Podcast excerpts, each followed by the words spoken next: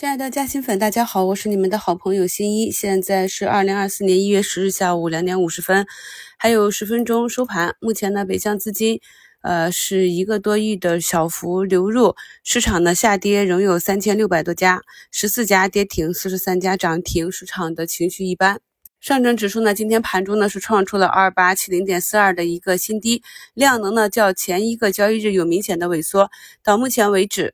呃，上证指数成交是两千六百七十亿，已经非常接近上一波低点的那个地量。二零二四年开年以来，我们的市场呢没有能够守住年前的上涨，完成底部结构的构造。在四大板块纷纷创出新低之后，我们要继续在日线级别上去关注指数这里啊止跌企稳，走出底部结构的情况。那昨天跟大家讲了，向下的空间不大，这里呢。很大概率呢，就是空间换时间。昨天看到指数这里呢反弹至两千九百点啊，原来下方的支撑位就变成了短期的压力位。那么从宏观面上仍然是等待市场级别的止跌企稳。回到个股上，要注意近期呢板块难有持续的上涨，往往有一到两个交易日啊，板块内集体的上涨之后呢，就会面临着回踩。所以大家呢，还是要根据技术去挖掘这些慢慢的走出底部多头趋势的方向，但是在布局上呢，仍然是要等待低吸点。今天医美化妆品这里的贝泰尼，盘中上午呢最高是冲高十一个点啊。那就着这一个图形呢，想跟大家讲一下，我们经常强调的一点就是回看它的图形，前面呢都是小阴小阳线沿着均线下跌。那这个情况呢，我是在近期的节目里强调过很多次了。当我们看多一只个股布局进去的时候，如果股价不及预期是沿着均线下跌，很多散户的心里呢都会想等到一个反弹。在卖出，或者呢担心自己走之后市场出现长阳。卖飞了啊，总是有这种感受。那么究其原因呢，就是在买入之前没有出局计划，在市场刚刚下跌、刚个股刚刚下跌的时候抱有幻想。那么真正下定决心出局的时候，往往是市场到底部杀出恐慌盘。所谓恐慌嘛，就是绝望了。那所以在你杀出之后，就非常容易之后出现这样的底部长阳，出现一个阳线呢，可能就能收复前面几天、几周甚至更长时间的这样一个跌幅，就会让人感到很痛苦啊。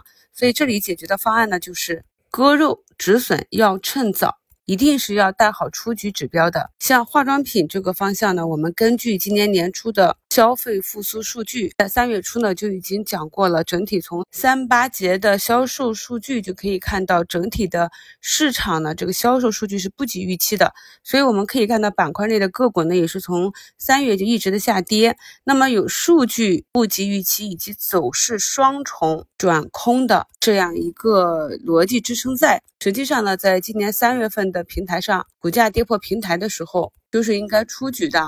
那么可以看到，以贝泰尼为例，三月出局的时候，跌破平台的时候是一百三十六，那么近期最低跌到六十六点八，基本上呢是从那个平台又做一个腰斩。所以这里呢，割肉要趁早，千万不要在早期的时候。遵循自己的出局纪律，然后一直扛啊扛，扛到市场和个股都创了估值的历史低点啊，再来犹豫要不要割肉，再来问我这个问题。那么这个问题是谁都没办法答你的。那么抄底呢，是要跟随市场的周期。目前市场还没有止跌啊，等待止跌指标，等待市场或者个股板块板指走出完整的底部结构。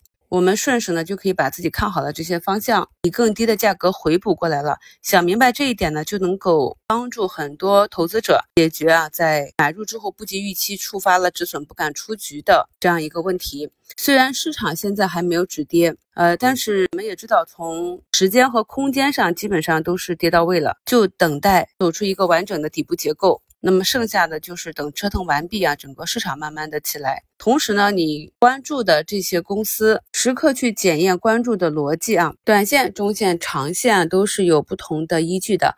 比如说节目简介中的图一，鞍马一定红呢，在周一的时候，因为市场下跌啊，按照逆势选股的方式选择了光伏板块内的德意啊。那么可以看到，在周一、周二呢，这个个股是走出两个阳线，今天呢是上午涨停。那它是按照技术开板后卖出，他认为呢这个市值比较大，现在呢属于弱势阶段，所以不想格局，坐待为安啊，十多个点还是很香的。虽然说呢个股尾盘又有回风。但是啊，我们只要是按照自己的技术去操作，执行纪律就可以了，剩下的交给市场。要做的呢，就是不断的跟踪我们，关注这些个股的逻辑还在不在，然后不断的修正我们的操作体系。那对于一些中长期的关注的方向，重点呢是检查它的逻辑。比如说今天呢又有一个大白马崩了，就是牧原股份啊，带动着整个猪肉啊、鸡肉都是纷纷大跌。我们在二零二零年八月的估值课里分析过，按照其扩产的一个情况，机构给出的一个预期市值。但是在过去的三年里啊，各种消费需求在下降，外出餐饮啊和生猪价格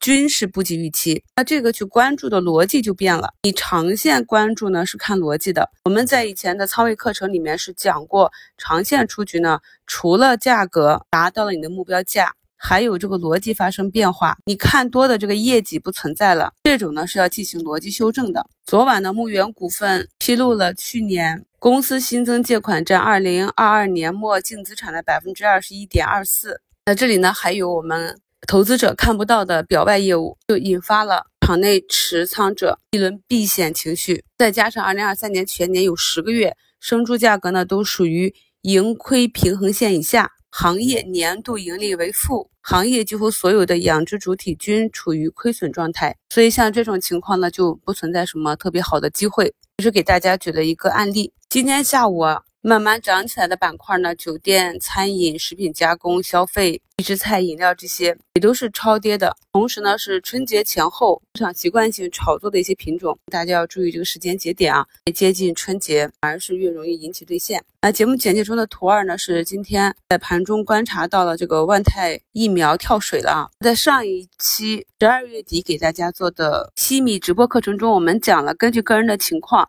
应该把自己的持仓怎么去等分。然后呢，去综合的按照自己舒服的方式进行左左侧加右侧的出局配置。那么，如果是愿意留下底仓做最后矩阵阶段的，我们可以看到今天呢，这个股价也是破五破十了啊，而且呢，是从上午冲高六七个点，直接。一口气啊跳水到负八个点，直接跳到十几个点啊！这个量呢，大家也看一下。像这种技术图形呢，你都应该是一眼就能够看明白，股价在什么时期处于一个什么样的位置，风险大还是机会大？场内的主力资金想做什么？那通常呢，像这种利好，如果是放在牛市里啊，从底下起来最低点。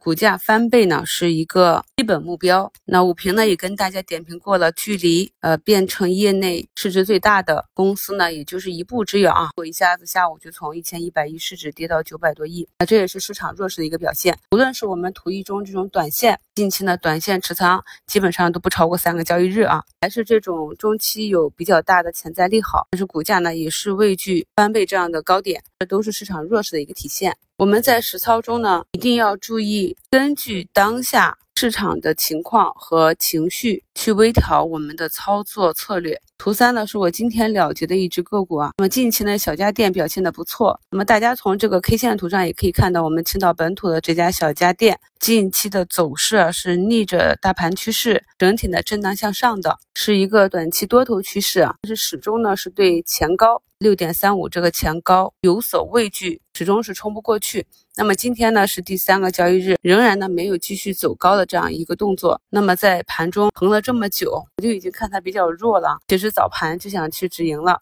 关于要不要扛这一点呢，还是要根据个人的仓位和成本。如果你仓位很重又没有成本优势，那么下午看到这种弱势始终无法翻红，在股价攀上均线的时候就应该去减损离场了。那如果买的不是很多又有比较厚的利润垫的话，就就可以耐心的等待破位啊。我就是等待上午收盘前。股价走弱，我看出来有要跳水的苗头，就做了止盈出局。那么大家也看到了，我出去之后呢，股价下午就是跟随市场下跌。所以现在我们的市场就是这样一个情况，理性客观的面对现在的市场。虽然说啊，估值便宜了，是到了底部了，但是我们看一下科创板也是走出了十连阴的月线。在科创板三年大跃进之后，上市股东呢以各种各样的理由去花式减持，图形是很难看啊，利空也比较多。但是呢，我们去回顾过去任何一个市场、任何一波行情，它的启动点往往呢都是一个非常糟糕、极糟糕的一个状态，多种利空叠加在一起才能够杀出那样一个坑。那至于哪一个板块和个股能够优先涨起来，能够暴力的向上，或者说持久的向上，这个呢是需要政策、业绩等多方面利好推动的。但是啊，就如没有只涨不跌的市场一样，也没有只跌不涨的市场。这里呀，朋友们持续的收听心仪的节目，我会在第一时间跟大家分享我发现的市场的变化。今天的这个医美板块，继上一个月底啊五连阳之后的三天调整呢，再次走出了二连阳。今天呢，整体指数这里呢是一个冲高回落，个股呢尾盘的回落幅度啊还好，基本上相对于其他板块是比较稳健的。同时呢，像口腔服务这种受疫情三年影响比较严重的行业，这几天呢也是逐步的走出底分型了。我们依旧是根据武平提到的选股思路啊，认真的复盘。备战跌透之后的新一个周期，感谢收听，我们明天早评见。